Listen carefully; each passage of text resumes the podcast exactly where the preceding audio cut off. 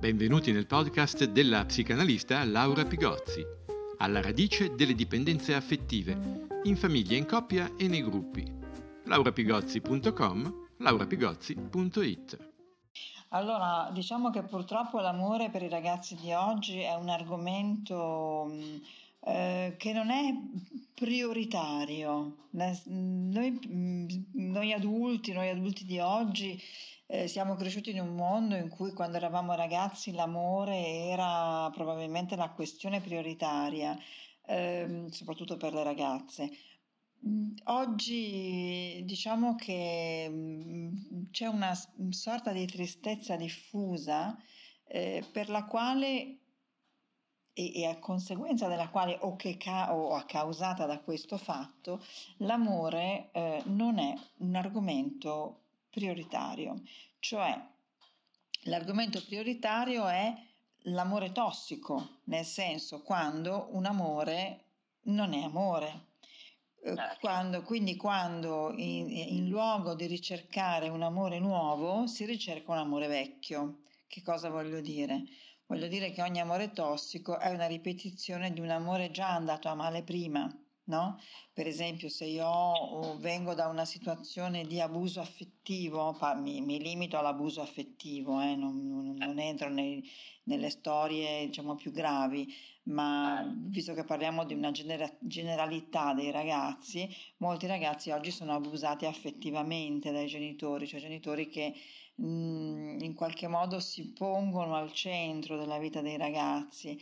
E questo mhmm, abuso affettivo che è fatto di uh, incursioni nella loro vita, di, uh, come dire, di, di mh, mhmm, di richiesta anche di racconti intimi nella loro vita, di porsi come degli amici anziché dei genitori, sono tutte forme, anche se sembrano blande, se sembrano buone, se sembrano uh, innocue, in realtà sono tutte forme mh, che nuociono molto, che nuociono molto perché eh, pro- provocano un ripiegamento dei giovani, un ripiegamento sulla famiglia, ma anche un ripiegamento su di sé e quindi una mancanza di apertura all'altro che è la condizione primaria perché ci sia dell'amore, dell'amore verso l'altro, verso il diverso, verso lo sconosciuto, mentre abbiamo delle ripetizioni di amori tossici, cioè di amori invadenti.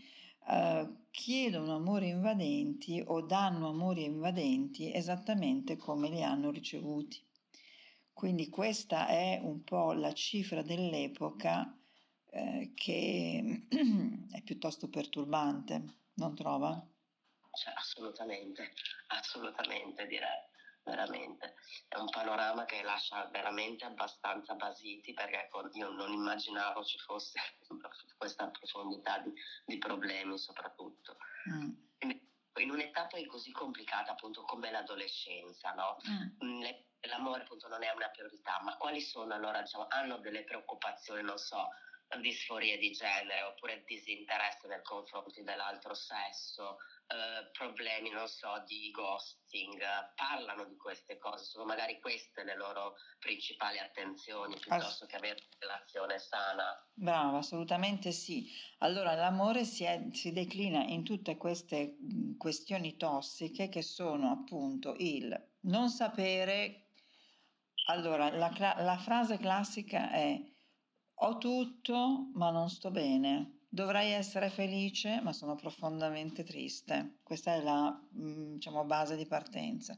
Poi c'è una um, scars- scarsissimo interesse per la sessualità, una iposessualità, un grande interesse per il genere, che non è la stessa cosa, cioè se io sono interessata alla, per esempio a un problema di disforia di genere, cioè di angoscia per il mio genere, disforia dal greco no? significa proprio angoscia per il mio genere, eh, non significa che questa mia angoscia sia derivata dal fatto che io voglia avere una relazione sessuale, per esempio, con qualcuno del mio sesso, anche perché l'omosessualità è nel loro mondo, non parliamo del nostro, ma nel loro mondo è ampiamente sdoganata.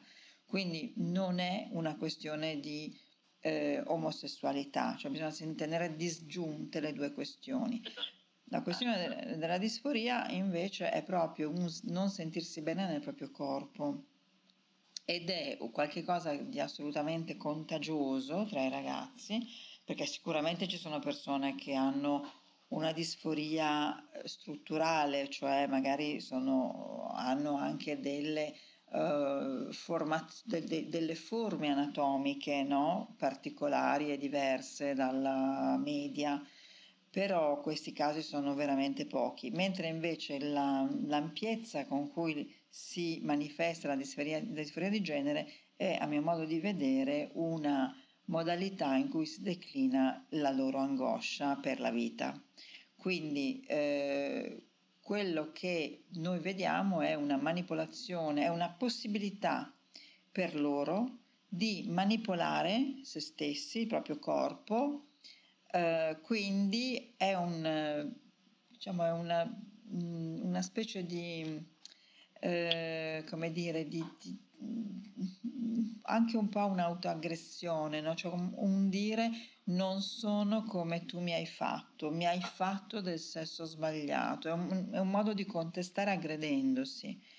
E d'altra parte sono anche ragazzi che non vivono il conflitto in famiglia perché noi non vogliamo il conflitto, vogliamo la famiglia perfetta, che, no?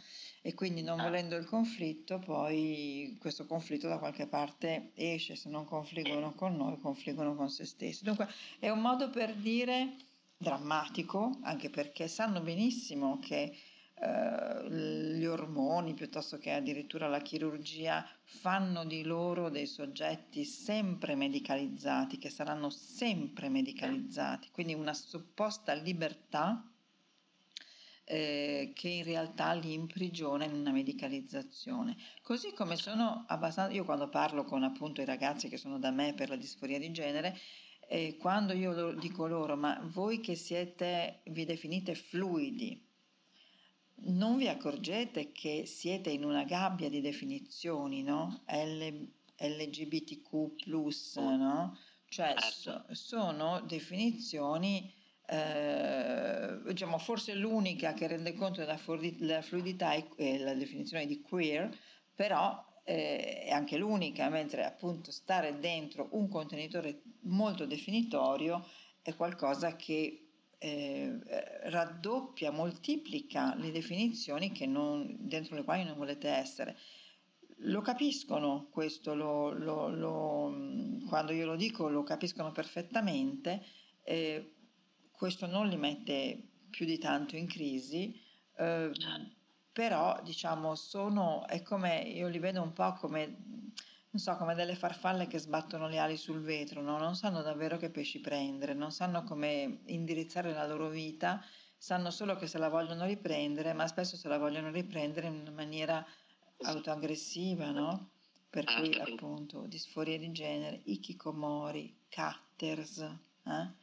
Eh, t- tutte queste forme che sono delle, delle contestazioni che non riescono a fare verso il mondo adulto e quindi le fanno su di loro in qualche modo. Questa è la mia lettura naturalmente, eh? non pretendo che certo. tutti la pensino, pensino così, però io ormai che ho un polso di, delle famiglie e degli adolescenti di decenni e ho visto cambiare questa situazione drammaticamente, ci tengo invece a dirla, a raccontarla ogni volta perché bisogna che si, che si sappia dove, dove siamo, ecco.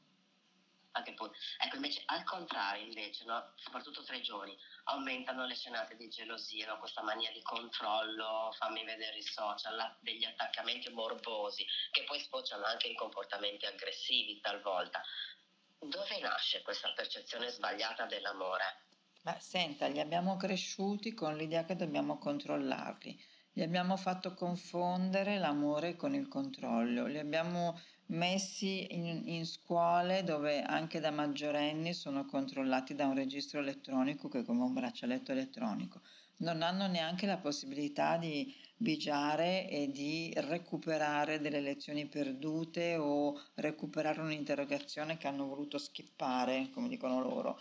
Eh, li mettiamo in una condizione di infantilizzazione e controllo perpetuo conoscono l'amore sotto questo, questo, questo verso. Quindi è chiaro che quando arriva qualcuno che appunto eh, gli, gli, gli, gli, tiene appunto nel controllo, loro lo possono pensare come amore. Poi c'è un'altra faccenda. Ascolto sempre più ragazzine che vogliono l'uomo forte. Le loro serie sono piene di uomini forti, un po' mezzi delinquenti, no? ma sono un po' diciamo border, no? sul piano della, della, della psicopatia sociale, eh, che hanno un grande successo. Allora è facilissimo per noi dire ma sono le serie che gli mettono in testa queste cose, però perché un agente esterno ti mette in testa delle cose, bisogna che trovi un terreno perché questo seme fiorisca o fiorisca anche nel senso del male, no?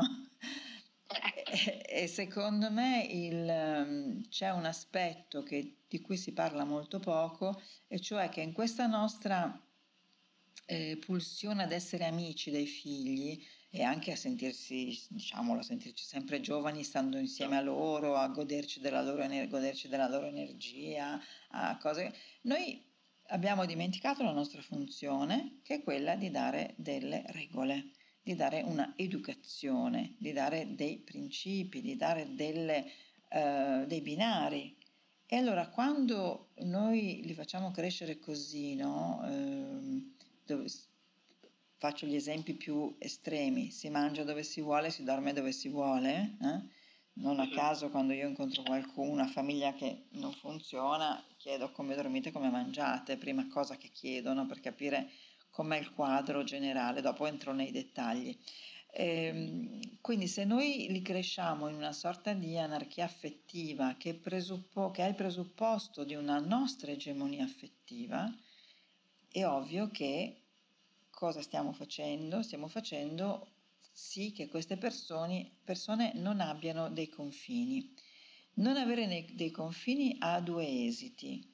Una degli attacchi di panico, che oggi sono a sentire, diciamo, i pronto soccorso psichiatrici sono raddoppiati tra i giovani, tra gli under 18 intendo, che sono quelli che vanno al pronto soccorso, poi ci sono tutti gli altri che non ci vanno quindi attacco di panico è una, un esito, il secondo esito è il, um, la, la, richiesta del controllo forte, dell'uomo forte, del qualcuno di cui in qualche modo fidarsi anche se capiscono che non è quello il modo, no? che il, il, il ragazzo che ti controlla fortemente non è quello giusto, però eh, va questo, questo, questo, questo personaggio va a inserirsi in un vuoto, in un vuoto normativo che non siamo più capaci di dare. Io ho dei ragazzi che mangiano per terra sul, eh, ragazzi che anche da bambini e che hanno proseguito mangiano per terra sul divano davanti alla televisione. Eh? Eh, con magari un adulto che ha cucinato in casa, eh, intendiamoci, un adulto ha cucinato in casa, l'altro adulto dice sì, no, ma dai, facciamo le schifo, mangiamo davanti, e, oppure anche mangiano piatti di pasta come i cani davanti al, per terra, davanti al, su, sul tappeto, davanti al televisore. Dunque, questa è la situazione e questa io credo che sia la, uno degli esiti, uno dei due esiti. Anche, possono essere anche due esiti che si sovrappongono, attacco di panico e richiesta di uno di un ragazzo che mi contenga molto. Perfetto. Io a questo punto direi che boh, sono a posto, secondo me erano queste le domande principali che volevo farle. Ecco, altra cosa, mm, diciamo che altra cosa che mi veniva in mente è forse eh, se c'è, se mai ci fosse qualche suggerimento che si può dare ai genitori, che cosa si può fare quindi sì. imporre delle regole, ma se l'infanzia è stata senza regole sicuramente scatenerebbe un'altra ribellione. Sì, ma non è mai troppo tardi secondo me, no? Si può anche dire, va bene, là eri bambino, adesso cominci a essere un adulto, dovrai vivere in un mondo che ha delle sue leggi, delle sue regole, quindi cominciamo, no? Abbiamo, cominciamo un po' tardi, ma cominciamo, sempre meglio tardi che mai, no? Eh, Beh, credo che la cosa importante sia aprire queste famiglie alle reti sociali, cioè far sì che questi ragazzi eh, abbiano una vita sociale. Una ragazza proprio ieri mi diceva, non, una ragazza universitaria, io non capisco questi miei coetanei, eh, siamo, stiamo tutti male, siamo tutti infelici, ma tutti stiamo a casa, non usciamo. E lei mi diceva, io per avere una eh, vita sociale vado in certi gruppi eh, che, che, sono appunto, io, dice, io sono, non sono lesbica, no? però vado all'Arci Gay di Milano perché, perché almeno lì fanno laboratori teatrali, fanno laboratori di artigianato, fanno gruppi di discussione su dei temi attuali. Quindi io vado lì anche se non sono eh, gay, se non sono lesbica, però è un posto dove, è, dove c'è una sorta di eh, socialità. Quindi ai ragazzi che cosa, che cosa manca? Manca un luogo sociale perché o sei cattolico e allora hai dei posti cattolici molto ben organizzati se sei fortunato, oppure se non sei cattolico, eh, se sei laico, è naturalmente difficile trovare dei posti per i ragazzi. Quindi ehm, capisco anche questo, quello che mi sta dicendo questa ragazza. Quindi quello che si può fare è aiutare i ragazzi a uscire di casa, cioè metterli in contatto con eh, altri, mh, mm, cioè, favorire, non metterli, ma favorire il contatto. Oggi mi dicevano che una signora organizzava una cena per gli, i figli e gli amici dei figli con le loro fidanzate perché andare al ristorante è caro, oggi San Valentino, no? Certo. Ora capisce che questo, eh, sotto questo intento buono, di che cosa stiamo parlando? cioè di un, di un, controllo genitoriale, di un'assimilazione alla famiglia, di un momento in cui sarebbero, i ragazzi dovrebbero stare fuori dalla famiglia. Cioè cosa c'entra la famiglia con San Valentino? È un momento che dovrebbe essere un momento di grande alterità e di grande maturità anche per i ragazzi. No? Quindi questo bisogna evitare, cioè di assimilare i giovani, tutti, ah venite tutti a casa, eh sì certo così ti controllo, no? Certo. Venite tutti da me, ma creare, aiutare eh, istituzioni, organizzazioni, associazioni a costruire luoghi che non siano targati né di qua né di là né di sopra né di sotto per i ragazzi in ciascun paese, in ciascun eh, quartiere, in ciascuna... Eh, cioè ci vogliono dei centri. Eh, a Cremona stanno facendo un'operazione di questo tipo, vediamo come andrà a finire eh, però mi sembra un centro giovanile, mi sembra eh, che sia una cosa molto bella. Un centro giovanile, cioè dove possono andare a sentire musica, quindi con aule insonorizzate, dove possono avere anche degli spazi per studiare, dove po- le biblioteche non bastano. Eh, dove no? un, un bel, cioè in centro del quartiere, in centro della città, in centro del paese, ri- eh, riprendere un edificio magari fatiscente e rimetterlo a posto perché sia una zona loro, cioè con i genitori fuori però. Capisce? Certo. Questo certo. manca, questo manca. Come? Non ho capito. Se ci sono anche i genitori siamo punti a capo. Esatto, infatti. infatti. Non, non ne viene fuori. infatti, infatti. Perfetto. Va bene. Benissimo. Io la ringrazio tantissimo della sua disponibilità. Avete ascoltato il podcast Alla radice delle dipendenze affettive, in famiglia, in coppia e nei gruppi. laurapigozzi.com, laurapigozzi.it